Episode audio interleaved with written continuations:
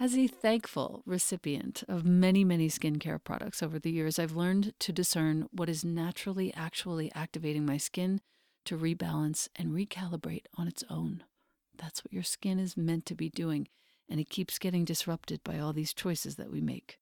So, when the founder and creator of Herbal Face Food reached out to me, I was all ears. I didn't know why at first. It turns out that Herbal Face Food is the most potent antioxidant skincare line on the market today, period. The raw plant ingredients in each of their products are never processed, never manipulated with synthetics or emulsifiers. These anti aging botanicals are combined with the most precious plant concentrates, and they have changed my skin. Here's how I'm going to talk about two of the products the Herbal Face Food serums and the cream. The serums contain powerful phytoenzymes and antioxidants. These are activated and infused into your tissues. They hydrate and increase the resiliency of your skin, and they feel like they're plumping up your face. I use Serum 1 daily. I use Serum 2 when I'm tired and I need extra firming for my skin. And I use the X, which is also known as the Cure, for a small patch of rosacea that flares up every now and again, which you cannot see because of these products. When you feed your skin with herbal face food, you will feel real live ingredients at work. An activating flush, an invigorating tingle, some warmth, all of these are evidence of your skin healing at the cellular level and years of damage reversing. The cream is the most potent moisturizer I've ever tried, and I've tried them all. I live in the high desert. This cream contains 102 of the world's most powerful anti aging botanicals and is also the world's first and only edible SPF with a protection rating of SPF 50 plus. And this is accomplished 100% by plant power. And you can expect intense hydration, soothing for your tired skin. You can expect to see inflammation calmed and rebuilding of elasticity so your complexion looks and feels more smooth, and more radiant. Herbal Face Food is not plant based, it's plant powered. It has the highest rating on the ORAC anti aging scale. ORAC means oxygen radical absorbance capacity. I never knew what that meant before. The highest, over 30 million on that scale. By contrast, vitamin C in skincare rates under 100,000. Herbal Face Food is using all post consumer recycled materials and packaging. They use glass and aluminum, which is super easy to recycle as well. The products and packaging are 99% free of plastics. They contain no ingredients that involve the destruction or harm of any plant, animal, or marine life. These are 100% plants only, these products. These active concentrates are coming from the seeds, the fruits, the leaves, or the flowers of the plants only. These products have been a complete revolution for me. I know that you will love the way your skin looks and feels after using it, even for just a day or two. And the best part is that Herbal Face Food has offered us, you, my community, a code to receive 20% off forever, ever. The code is capital E L E N A 20. Once again, that's my name in all caps, Elena 20, 20. The site is herbalfacefood.com. The code is all caps Elena20. It's not just your first purchase, it's any purchase. You will love these products, and I am so grateful, Herbal Face Food, for the change that you have made in my life. Thank you. Welcome to the Practice You podcast. My name is Elena Brower.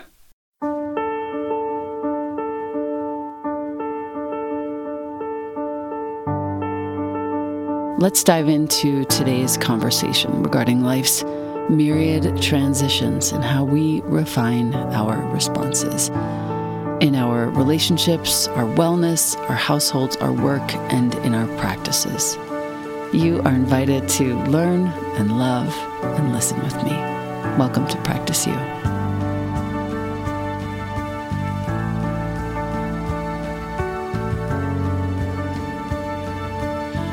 Welcome back to the podcast. This is a rare but important part two. We're recording with Sue Hunt, who is the author of Transitory Nature. And if you haven't listened to our part one, I would definitely recommend it.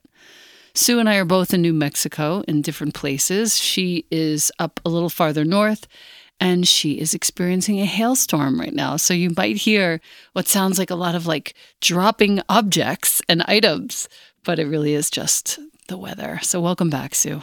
Thank you so much for having me back. Yeah. We got through the first four binaries in your book, Transitory Nature. I'm holding the book in my hand. I will be turning the pages as such. There we go. The fifth binary is hustle and flow. And the sort of myth around this is, I'm sure, not lost on any of us. We thought we had to hustle through our 20s and 30s. We find in our 40s, if we've come that far, that in fact the hustle, while much of it probably did serve a purpose and created perhaps some resilience, the hustle is no longer the main event. It really is about flow. And it really is, as you say, the subtitle of this chapter elevated capacity. I would love to talk to you about what gave rise to this chapter and this particular binary for you and how we can start to reconcile. Yeah, that's a great question. I think this one personally came out of my life and then also both my editors' lives. And they were adamant that it was one of the nine. And I think it's so potent because burnout seems to be the most popular topic at the moment. And a year ago, when I was writing the book, it was popular as well, although it sort of really is a focus for a lot of wellness circles at this point. I lived tiny for a while, and that really reframed my understanding of how I was spending my time and I lived tiny after closing my businesses. So you can imagine that I had so much misaligned hustle. And then all of a sudden, I had all of this time that I had to reorganize in a beautiful way. And so I think hustle flow for me, breaking that binary, that's the personal place that it arose from.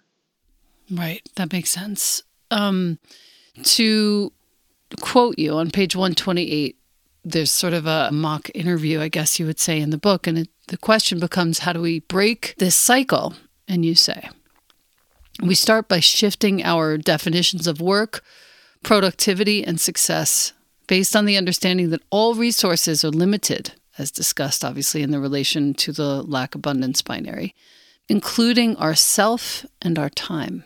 From here, we start to create a different boundary around the use of our energy skillfully applying our attention and discernment to tap into a quote unquote healthy hustle that swaps the endless slog of work in air quotes for an ethically sustainable version uh, vision rather of service.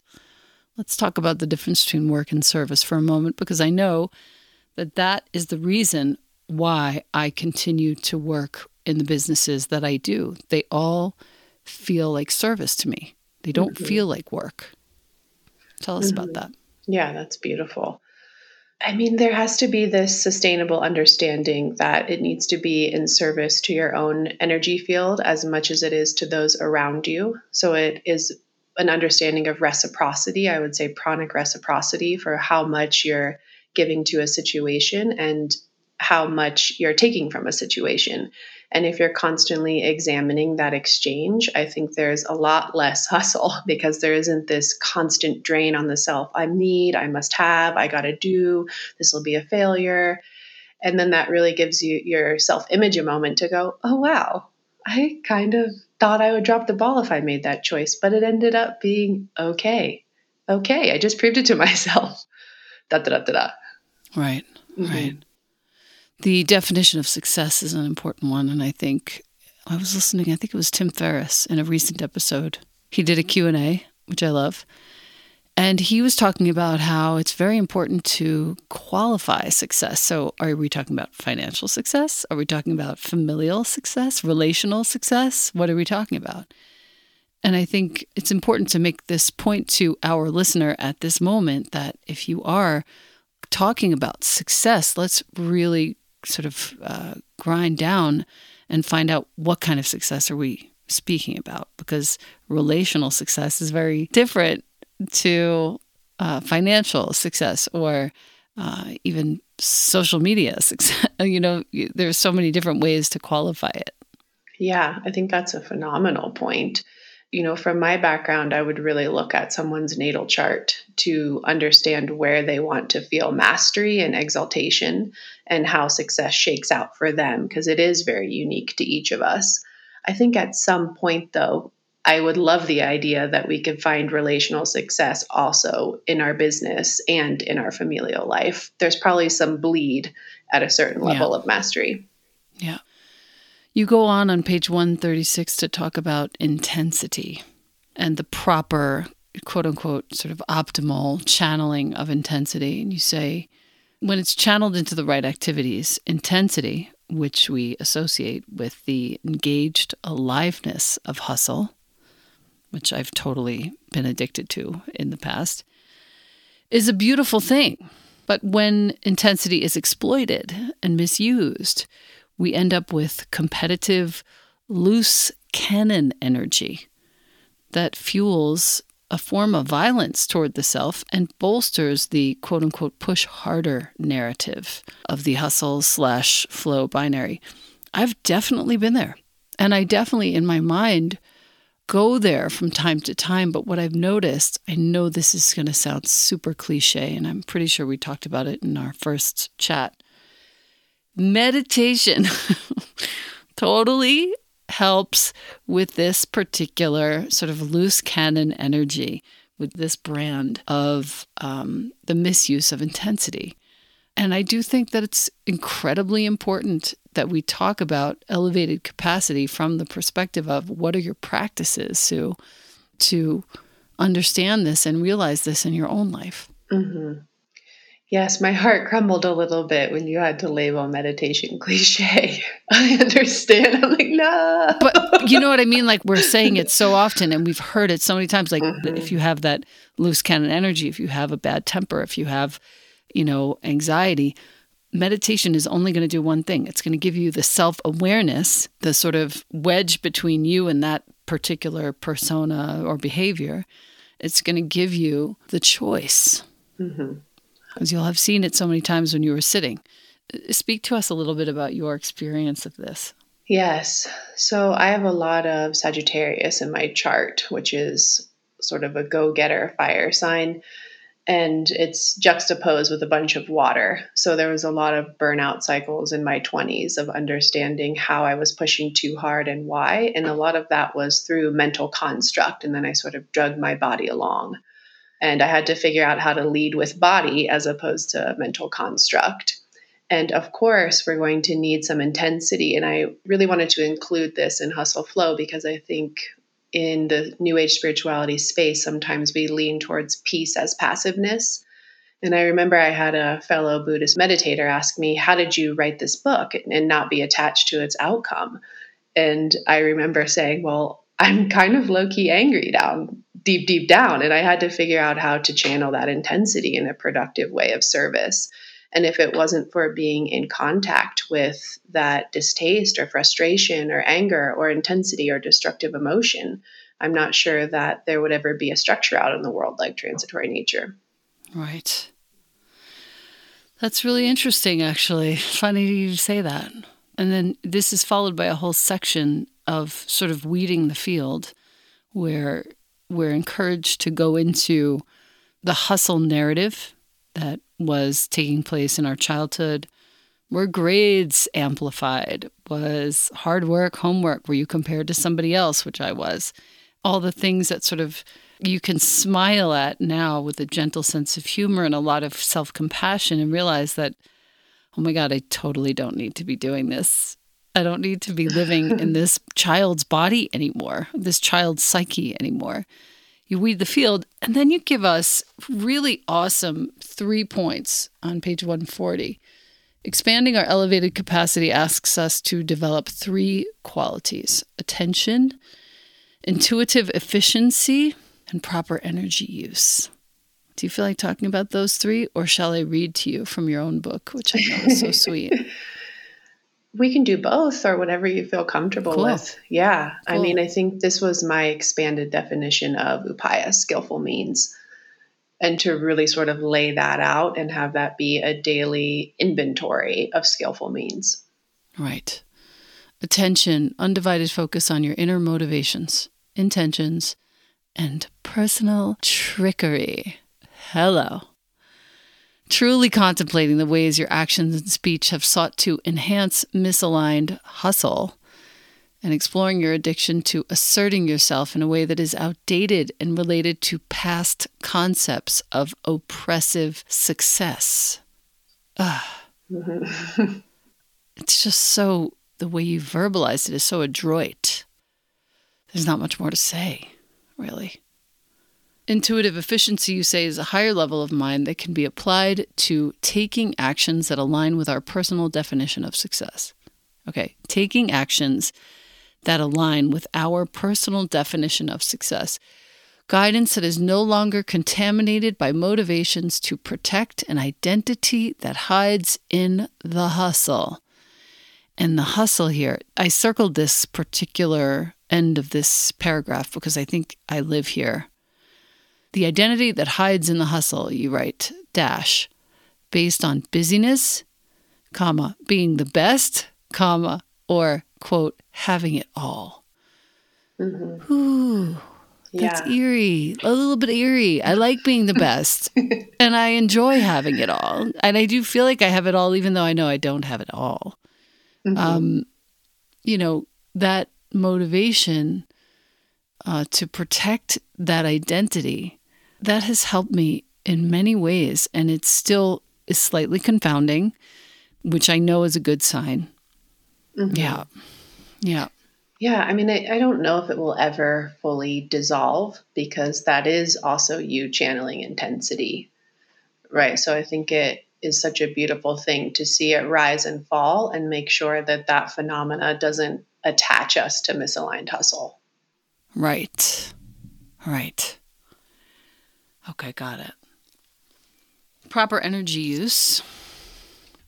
Finally yeah, this one is tricky. You know, so, uh, so many people come into the space of like, I have kids and I have X to do, and then I'm trying to run my own business. Oh, yeah. And did I tell you that I also have a job while I'm trying to launch my own business? And then, you know, my husband travels X amount of weeks during the year, and there's just so much moving of puzzle pieces to even figure out what our inner yearning is and what we want to commit to and say, and then what we want to say no to.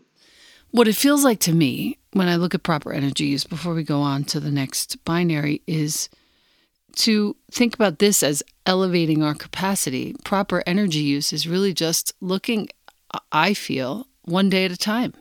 Definitely. I mean, it has to be, right? Sometimes I'm sort of raising my hand here. I wake up and I go, oh, these are all the things I was supposed to do today. Mm-hmm. I'm going to get one and a half of them done. So, which one and is it and what's the half? because someday, for our listener, success is going to feel like you took a nap. Exactly. and some days, success is going to be the three phone calls that you made. Mm-hmm. Yes. Or the awesome parenting that you did when your kid fell and you didn't freak out. Mm-hmm. Exactly. You, know, just held it together. Okay. I like that a lot. And that makes more sense to me. And I also feel the, affirmed with the sort of uh, thinking about that as a day to day enterprise rather than here's how I do it. Boom. You know? Mm-hmm. Yeah. And then it makes skillful means very personal and actually practicable. Yeah, it does. It does. The sixth binary root crown, subtitle integrated being. For nobody else is this more important than somebody engaged in a spiritual, quote unquote, uh, profession.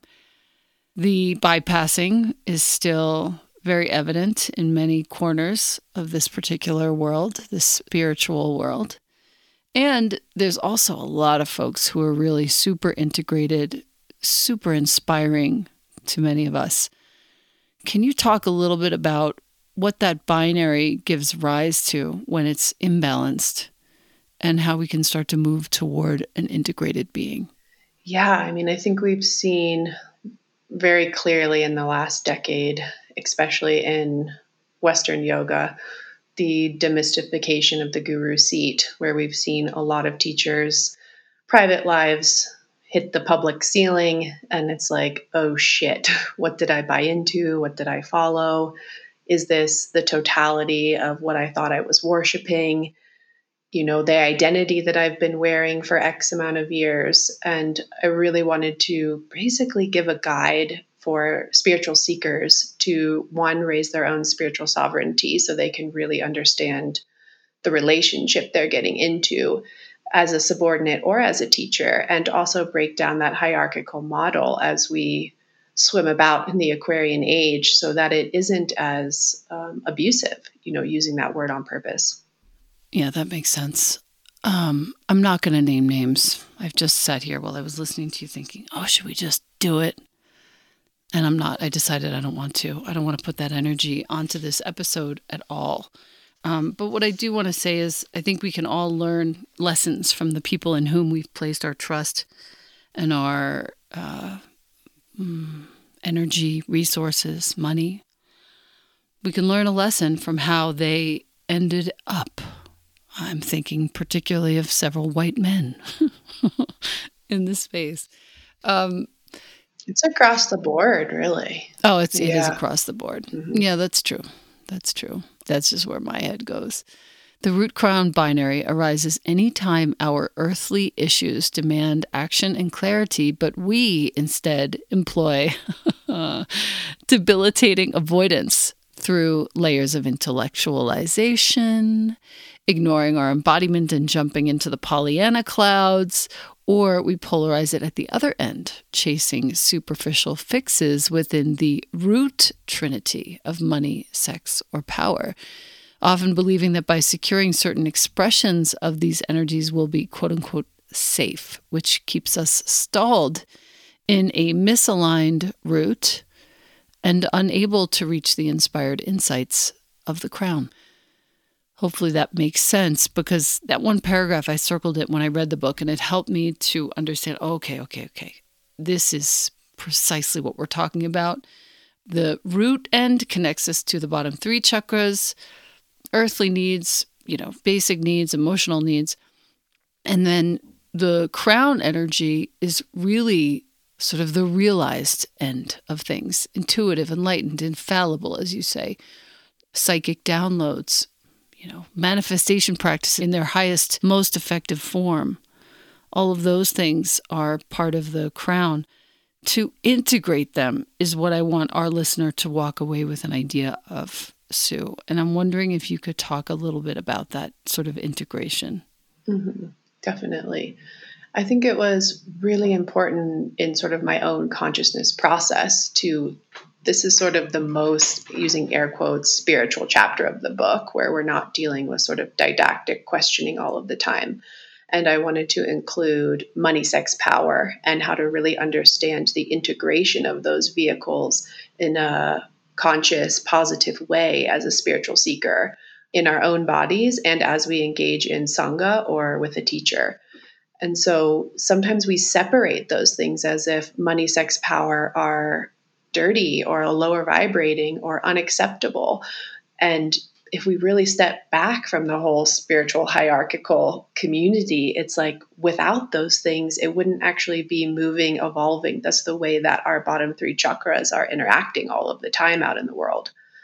And then so much misunderstanding I saw of crown energy that it is something that we can manipulate uh, through earthly means. And really, it's something that we ultimately receive, where it's an actionless space and we're manipulating really from the throat down in how we're moving prana. And then from the throat up it's out of the realm of even intellectual manipulation right? It's something that drops in as opposed is created from the self will right. That makes sense too. And when integrated um, can you speak a little bit to how we move through the world how we move through our daily lives, what are the signposts for our listener? Yeah, it's going to sound kind of funny, but I think you spend a little more time on the quiet side where you're fully observing and there isn't always a need to assert righteousness or assert a power dynamic or say that you're the most realized in the room and you're delegating advice at large. You know, there's actually a step away from that seat because there isn't a protection of power, there's a sharing of it. Well, that requires a little silence. And that's wow. tricky, I think, sometimes for our, yeah. we're always engaged. You know, we're always communicating all the time, especially with our virtual world now. I dare say that the shift from the protection of power to the sharing of it is key to most of the success of the people that I know and respect who have had professional fiscal success. That's the key. Mm-hmm. And of course, there are tons of people who don't share the power, who just wield it, who do have success, but their success is never integrated. It's always kind of sketchy and icky. You want to make that face, the sort of gritting teeth emoji. yeah. Yes, I can definitely feel that and see that. And I think that when you are at rest more in silence, then you have more access to crown energy of is this a reciprocal place for me to actually share power with another? You know, does that feel elevated in a way that's of service to both of us? Right. Page 154, super fascinating to me. You have a few myths, of course, in each chapter for each binary, and one myth really blew the top off of everything that I do. It's called the grounding down myth. You need more grounding in your life. You need to get back into your body, walk on the earth barefoot, eat more root veggies to ground down. The overuse, you say, of the word grounding as a remedy for our culture's root imbalances has seeped into every single aspect of our wellness world. Okay? Talk to me a little bit about where this comes from for you, and then I want to talk to you about the result that has come through for me in my work thanks to this chapter and this particular myth. Okay, perfect.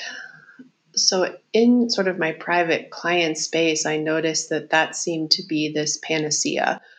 And in my meta, I'm hearing, oh no, honey, we need to get the online bank account out. I'm not a financial coach, but I really wish I was in this moment because we don't need any more, you know, Valerian on the feet. We actually need to go look at how you're spending money and your cost of living, right? But there wasn't this intuitive jump to understand really the structure of our lives as part of grounding. There seemed to be a lot of practices that weren't really getting at the root of each person's issue, pun intended.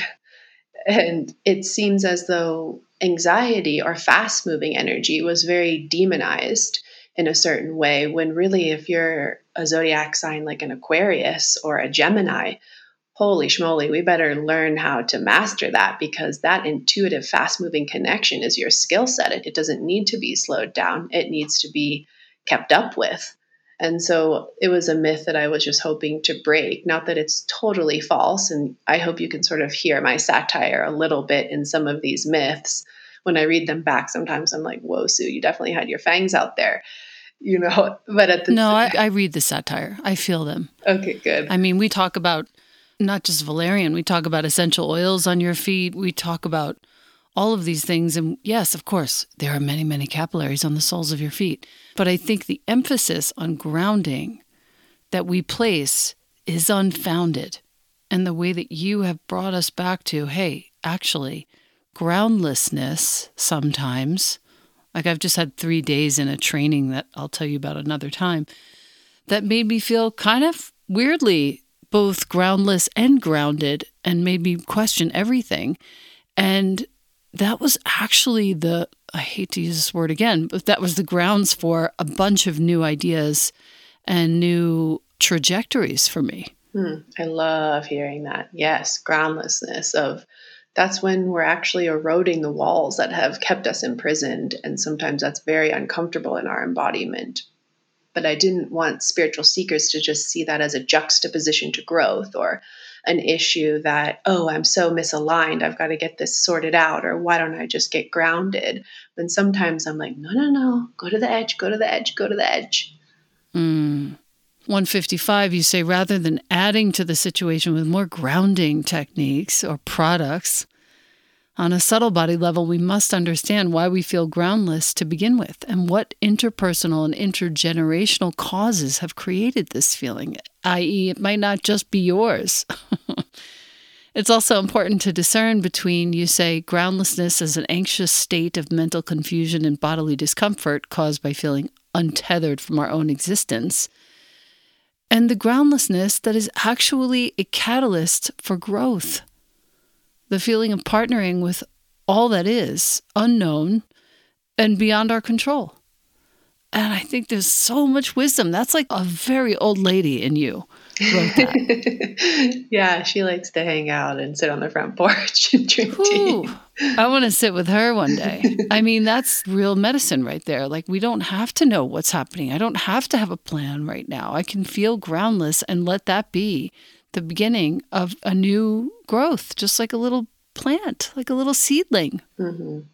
Yeah, so beautiful. And then that's really new creative meta that's entering. You know, it's when we register something in the frontal lobe, it's usually because it's a perception we've previously had. And so when something feels radically new, it's like cannot compute, cannot compute. Right. So instead of this anxiety feeling, it's like, ah, something new. Of course I can't compute. Let me listen. Let me listen. Yeah. Which brings me to I think it's an important list. It's a hard list to read for my listener and me, probably um, the root crown escapism checklist on page 161, alongside our investigation of root deprivation, which I would encourage our listener to look at in the previous between pages 155 and 160. We must also work to examine escapist versions of crown energy that protect us from dealing with our actual root issues uh, a little farther forward, take an inventory of the crown escapism archetypes listed below, noticing which might arise in your personality aspects. The intellectual over intellectualizes everything emotions, decisions, relationship dynamics, beats interpersonal situations to death by continually discussing them. Lots of lip service, very little action. Strokes the ego by being the smartest and the most well spoken. To the seeker, reads every book on the market, name drops, uses big words, big spiritual words rather, and likes to cite all of the study programs and teachers they follow. Three, the commercial mystic. Oh, yeah, yeah.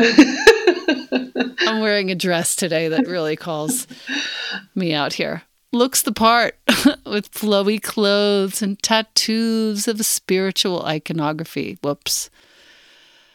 Art directs picture perfect rituals and uber spiritual gatherings for social media. Signs up for expensive courses, claims to be constantly tapped in, quote unquote. Ugh, frames each root deprived side hustle as another epic download. Our listener, do not be mad at Sue, where it's okay, I can handle it keep digging. In, yeah, I mean, there's tongue in cheek, and there's also some real truth here. Like, I mean, I'm in the same boat. I have to watch it all the time. Is it too perfect? Is it too pretty?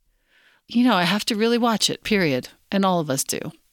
Four, the skeptic always questions in search of hard and fast facts that are rooted in the finite predictability of the material world needs oversimplifications and straightforward definitions, has difficulty mobilizing creative energy and trusting parts of themselves beyond logic, ignores the emotional and spiritual layers of life, lacks the levity of playfulness, and is quite pessimistic in outlook.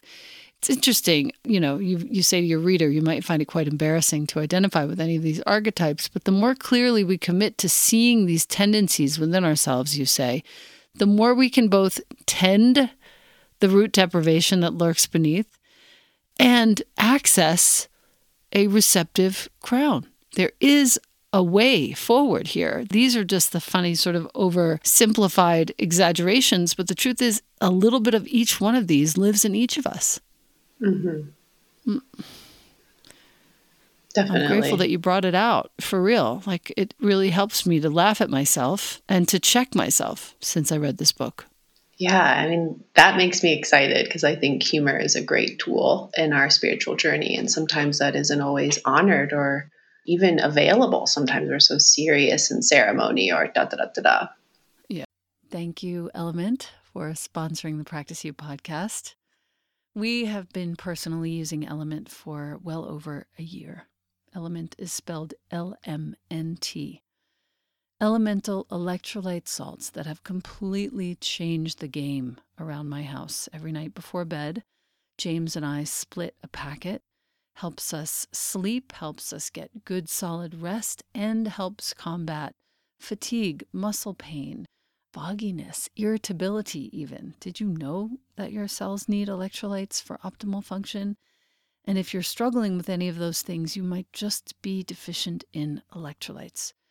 They facilitate hundreds of cellular functions in your body, including nerves, hormone regulation, nutrient absorption, fluid balance.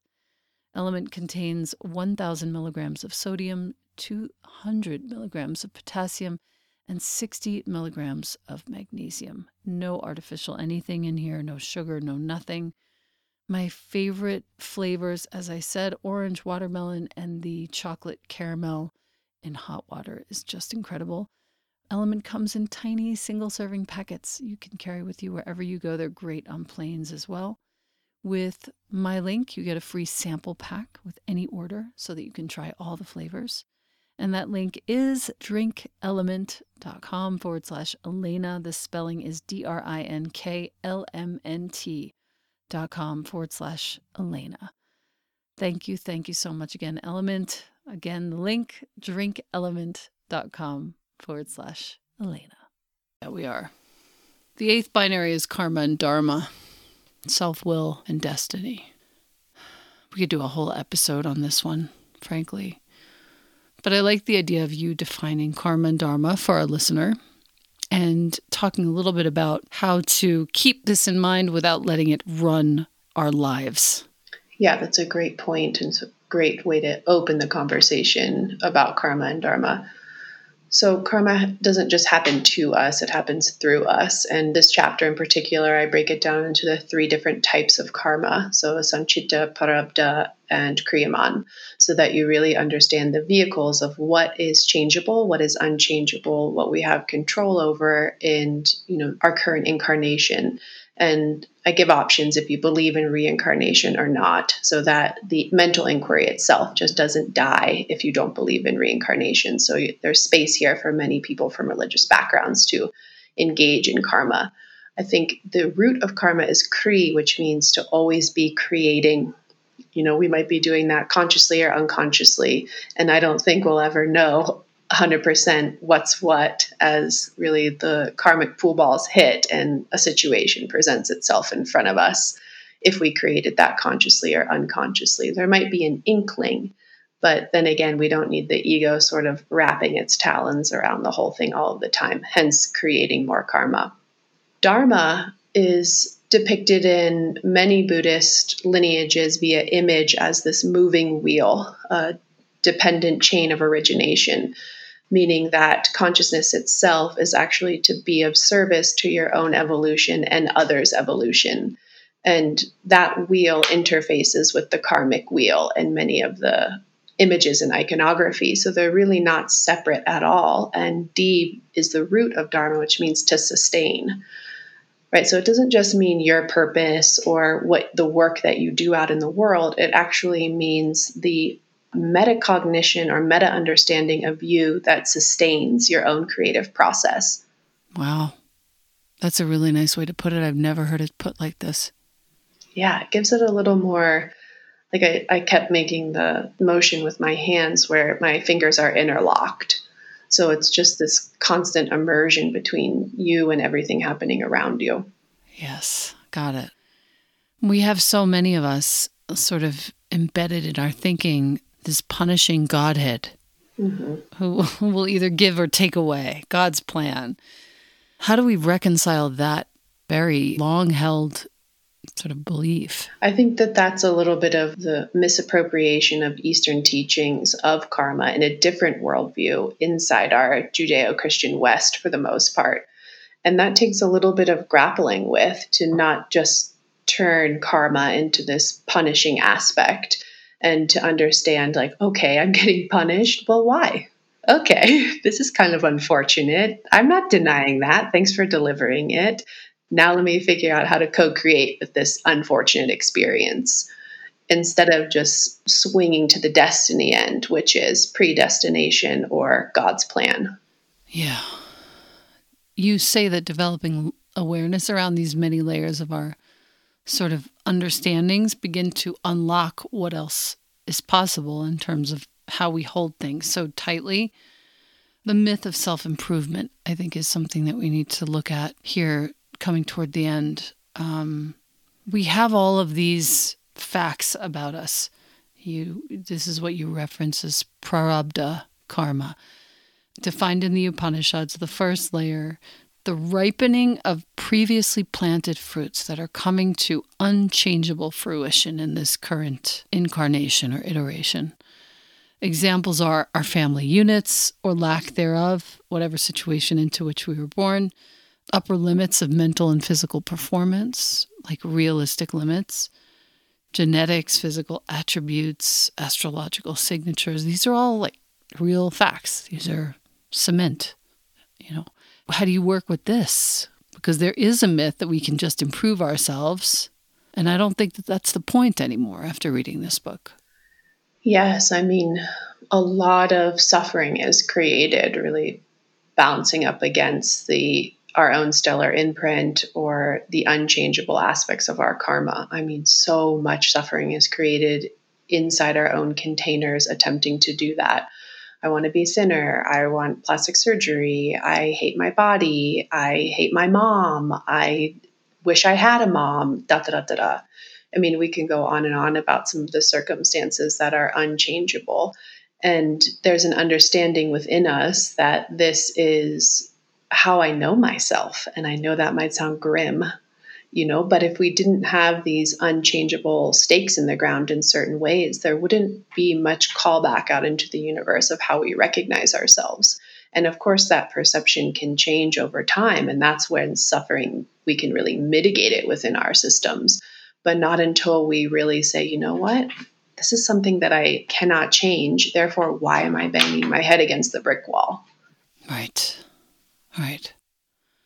Freeze things up considerably, I would say. you know, there's uh, the just surrender myth, which is also a very serious myth that is too rife in our society.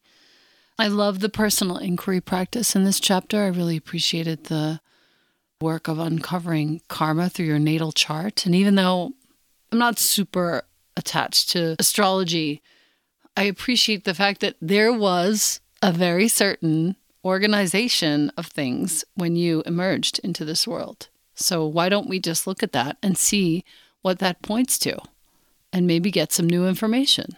Yeah, I 100% agree. Some new information and some understanding too of like, oh, yeah, no wonder that felt kind of out of place or wow, I have been trying to, you know, shove this energy into a situation that isn't going to work. Uh, also, for the listener, there is a really beautiful, brief enough and also comprehensive enough description of what all the houses mean, all the signs mean in Sue's language, which by now you probably are resonating well with the way that she speaks and the clarity of her intent. So I think you'll enjoy that too. That's uh, coming toward the end of the eighth binary. But the ninth might be my favorite. Me too. Uh, is it? yeah. Funny. Yeah. The graphic, of course, is amazing too. If you're listener, if you buy the book, you're going to really appreciate the graphics that are on the facing pages for the first page of each chapter. Oh, That's God. a Taos artist, actually. Is it? Yeah. Yeah. Uh, what's the name of this person, if you care to share? Talia Migliaccio. I'm so bad at pronouncing. I know her, her Migliaccio. I you got it. Okay, good. Times. You're way better at Italian than me. Talia, she has the coolest tattoos of all time. Yeah, totally, totally. And her work is incredible. The ninth binary, finally, listener is waiting. Past and future, and the subtitle is Claire Sentience. Teach us about this, Sue. Yes. You know, I'm a big fan of Joe Dispenza and a lot of the neuroscience work that's been put out in the last really five to seven to 10 years around the meditative mind. And that was definitely a book by the Dalai Lama, I think it's called The Mind's Own Physician. Loved it, read it in like 2009, I think. Oh, wow. Yeah, and was just like, there's a lot of science and there's a lot of facts understanding how to break the past future binary. And we really talk a lot about presence, presence. And in the last 10 years of being in New Age spirituality, I felt like presence really has lost its potency because we just use that word so much. It's such a part of our vernacular, it's almost overused. And so I really wanted to go into a deep, deep exploration of what meditative mind looks like out in the world, and that it's actually moving us beyond the idea of presence and giving us access to many different layers of consciousness that doesn't just mean presence through our five senses. And so that's where clairsentience came to be. Got it. There are so many times, especially since my mom died, where I'm in a situation or I'm listening to music or smelling something and time warps and I feel like I'm a little girl again, or I feel like I'm much older and she's with me, or all these very interesting sort of shifts in the matrix happen. And I feel very connected to this whole exploration. And I feel like I'm right in the baby stages. Mm-hmm. Yeah. thinking about it. I mean, I have like a smile on my face listening to you, you know, oh. of just like, yes, like that time warping moment is Yes. Like, are we present or are we fully open to so many different streams of information that aren't just coming through our sense portals when we have those little blips on the radar? Dude, that's a quote right there. I sort of want my listener to press the back button. Listen to that again. Um, I will be listening to it again for sure. You start the chapter in such a beautiful way on page 231. You write the word quiet. With eyes closed, the glory of the sun's morning rays through the window is felt as the sensation of warmth on the skin. Legs crossed, this posture is a dear old friend, worn with care. Drawing the senses inward to explore the vast landscape of perception, feeling like a speck in the sea of it all, expanding into vastness, boundaries of self blurred. This is by far one of my favorite moments in the whole book. And you write, There is no doing here, only to be undone. And this is where this binary gets resolved. Mm-hmm. Definitely. Like meditation is where the binary gets resolved. There's no more past, there's no more future, there's only right now. And if you notice a single thought at all, you're in one of those places. Mm-hmm. Yeah. Such a cool way to think about it. And I think it gives access to a different level of mind because just how we were saying, you know, 40 minutes ago, we even have to say meditation might even be cliche, or saying that might even be cliche now. And there's this understanding of when you're actually meditating, like you're in full newness all of the time. It isn't about the mantra, it isn't about the technique, it isn't about the headphones plugged into the ears. You know, it's this complete dissolution of self. You talk a lot in this chapter about the associative architecture of our lives and how that impacts our ability to get through the myths of past and future and into sort of optimizing this binary. Can you tell us a little bit about the myths? I'm going to read them to you. The be present myth. Oh, this is such a good one. yeah, so I think a book I read a long time ago, it's called The Mind Wide Open, and it's very dense and very thick about research on rats and our amygdala and our insula and our understanding of how we're processing sensory data. And really, the extreme capacity of the human to understand consciousness meta beyond just the five senses. And so that was a huge influence on breaking down just be present and also taking really complex research and with my water sign nature, trying to make it more empathetic, more digestible, more wearable in your own embodiment. Uh, in breaking the bonds of your associative architecture, you say, we begin to investigate how quickly our current ego structure likes to assert its outdated opinion upon a situation, looking at where we're triggered in the present by some overwhelming memory or where we project a past version of self into the future. Our aim here is just to become more sensitive to all of that. Is that true?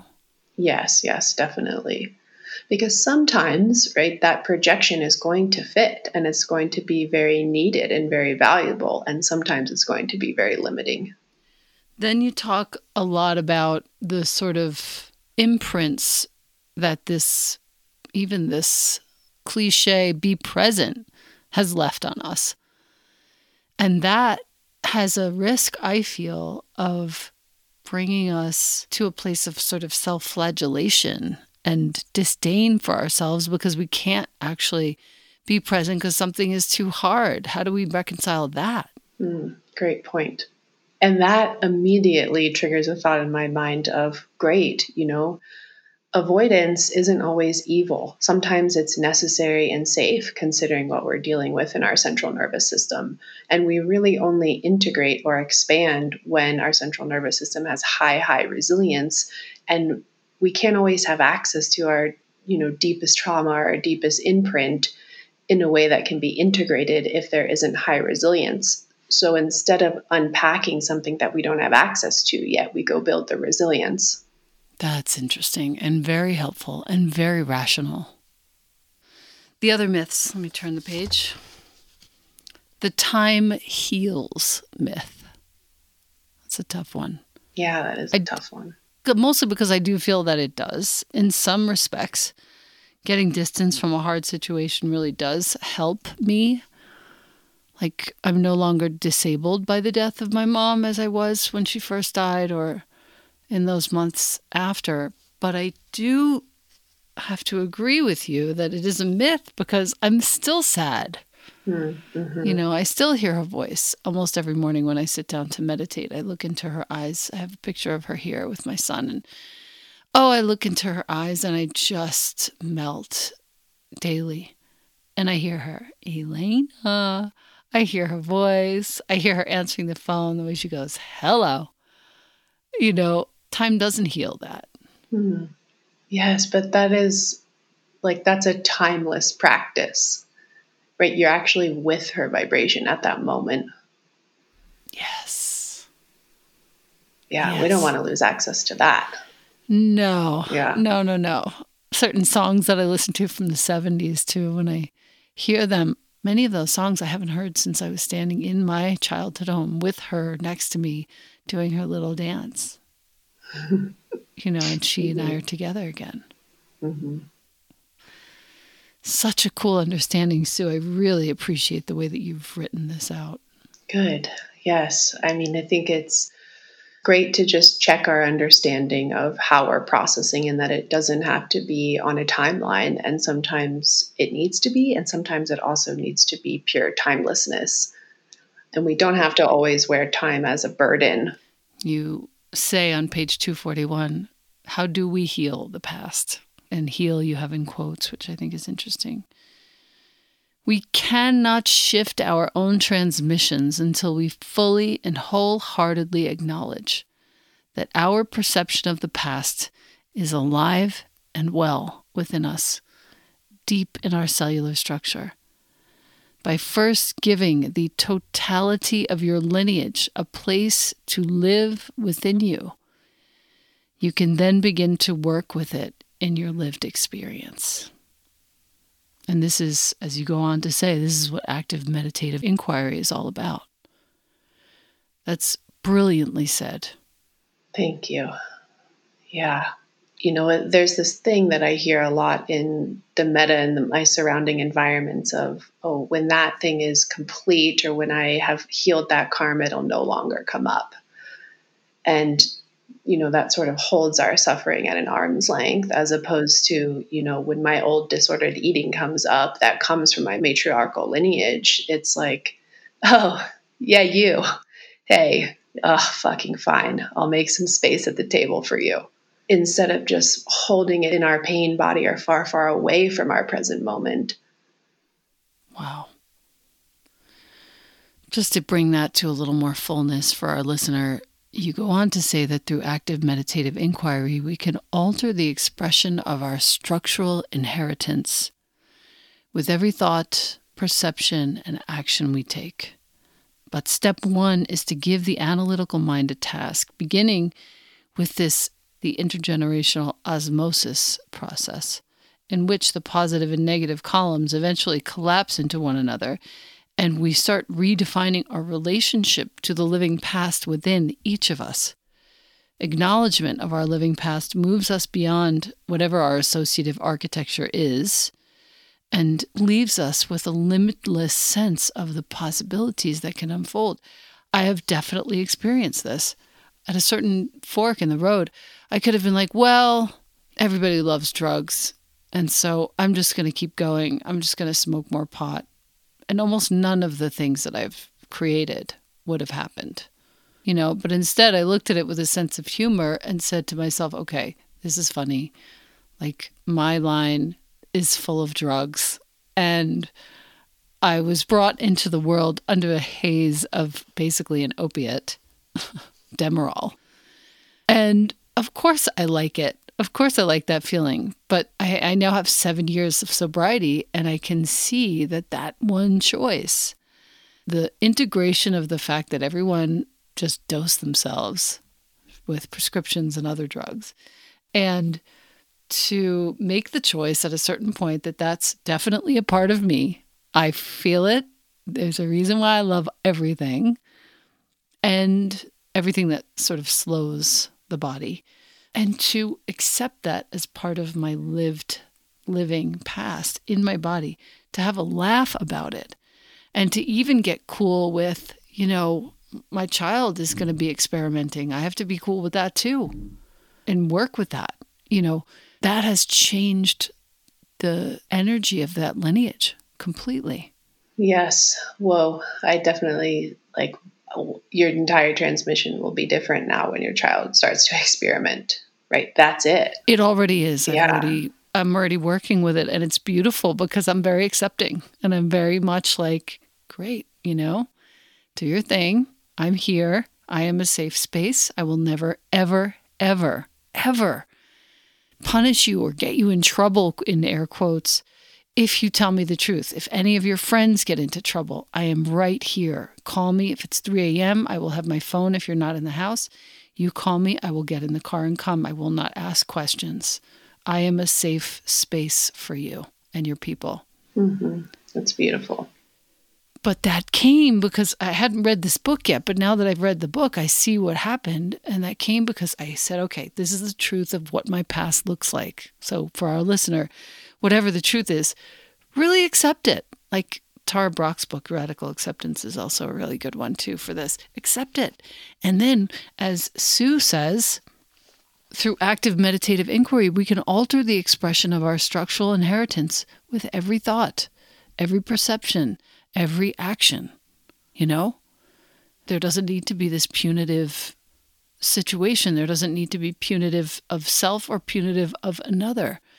There needs to be. That's so an, important. Of right. another. Yeah. Like, especially when yes. we're looking at our intergenerational inheritance. And I wanted to call it osmosis because there was a point in my early 20s when I was just meditating so much. And I was listening to uh, Sensei Ka's book this morning, and he said, Christians love God, Buddhists love lists. And I just started laughing out loud because I used to make all these lists of, you know, my mom's best attributes, my grandmother's best attributes, my dad's best attributes, my grandfather's best attributes, and then all their worst attributes. And then I'd circle the list and be like, all right, we're bringing the best to fruition. And I got to check the weird stuff I got to check it at the door. right, right. Bring the best to fruition. Mm-hmm. And sometimes we look back into our inheritance and, you know, intergenerational trauma, it's definitely 100% real.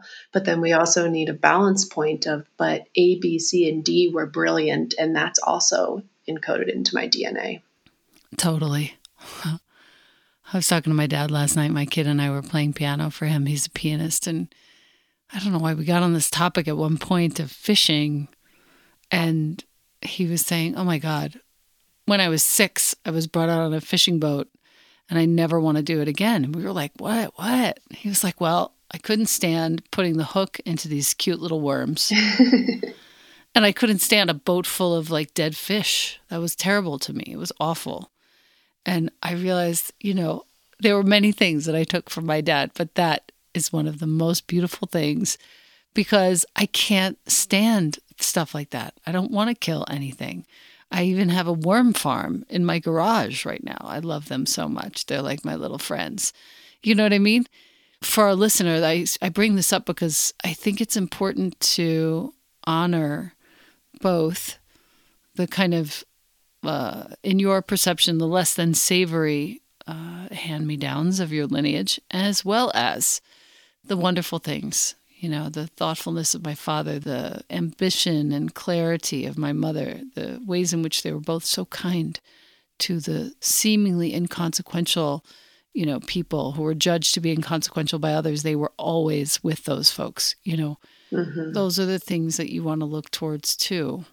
And remember, don't just focus on the shitty things and get used to laughing about them. Like, focus also on the things that are wonderful that you have brought forth in your own being. So good. I'm so glad that we did this second round because I really wanted to get through the rest of the book with you um, for our listener. The book, once again, is called Transitory Nature.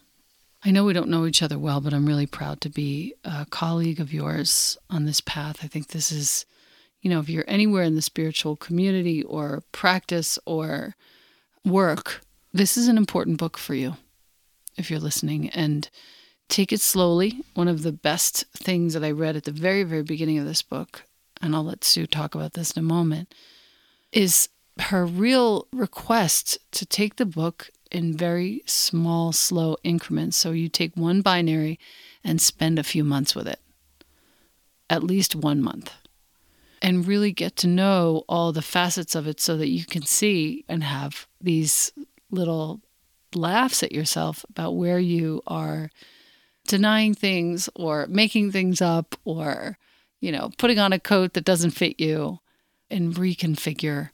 Show up the way you really, truly want to show up, not in the way that you think you have to show up. Sue, anything else to add? Well, I mean, you've just been an archetype, I think, as a teacher for so long in so many ways. And I value everything you've put out into the world. I was thinking about it actually. I worked the door at one of the classes you taught at Urban Zen. I couldn't take the class because I had to like help with people with props and all of those things. I know, it's amazing. Wow. And then another sidebar, I didn't want to interrupt you, but your speakeasy that you did on addiction at Wanderlust.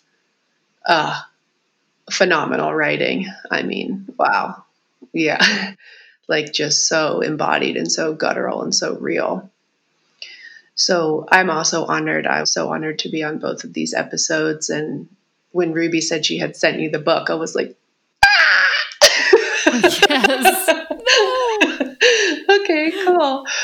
Great, thanks. You know. Yeah. Yeah. and so I get books a lot. This one went right onto my desk. I could feel it right away. Well, I appreciate yeah. that very, very much. Yeah between you and Ruby. Um, and by the way, Ruby is Ruby Warrington of Numinous Books. Mm-hmm. Aries to the max. Yes, fantastic. um, longtime colleague from New York and friend and very wise soul. Between the two of you, you did a wonderful job on keeping this book very close to home and relevant and concise which I really appreciate.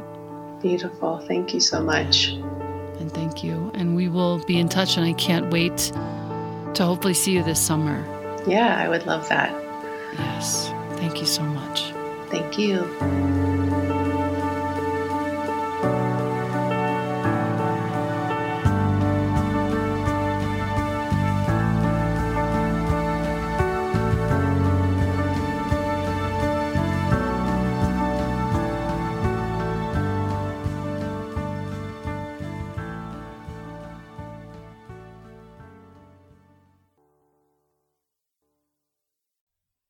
Thank you, AG1, for sponsoring the Practice You podcast. My listener, you've been hearing me talk about AG1 for some time. I think I've been taking it daily for almost three years. 75 high quality vitamins, minerals, whole food sourced superfoods, probiotics, and adaptogens in one scoop in the morning. The best way to start your day supports your gut health, your nervous system, your immune system, your energy, recovery, focus, and longevity, the conversation of the moment. The taste is delicious. It's suitable whether you eat keto, paleo, vegan, dairy free, or gluten free. It contains less than one gram of sugar. No nonsense in here at all. It's a multivitamin that your body will actually absorb. If you are wanting to make an investment in your health and longevity, AG1 costs you less than $3 a day, far less expensive, and definitely less time consuming than many different supplements. Reclaim your health, arm your immune system with convenient, delicious daily nutrition. And since you listen to the Practice You podcast, Athletic Greens is giving you a free one year supply of immune boosting vitamin D and five free travel packs with your first purchase. All you have to do is go to athleticgreens.com forward slash Elena. Once again, that's athleticgreens.com forward slash E L E N A. Take ownership of your health, my listener. And thank you, Athletic Greens and AG1.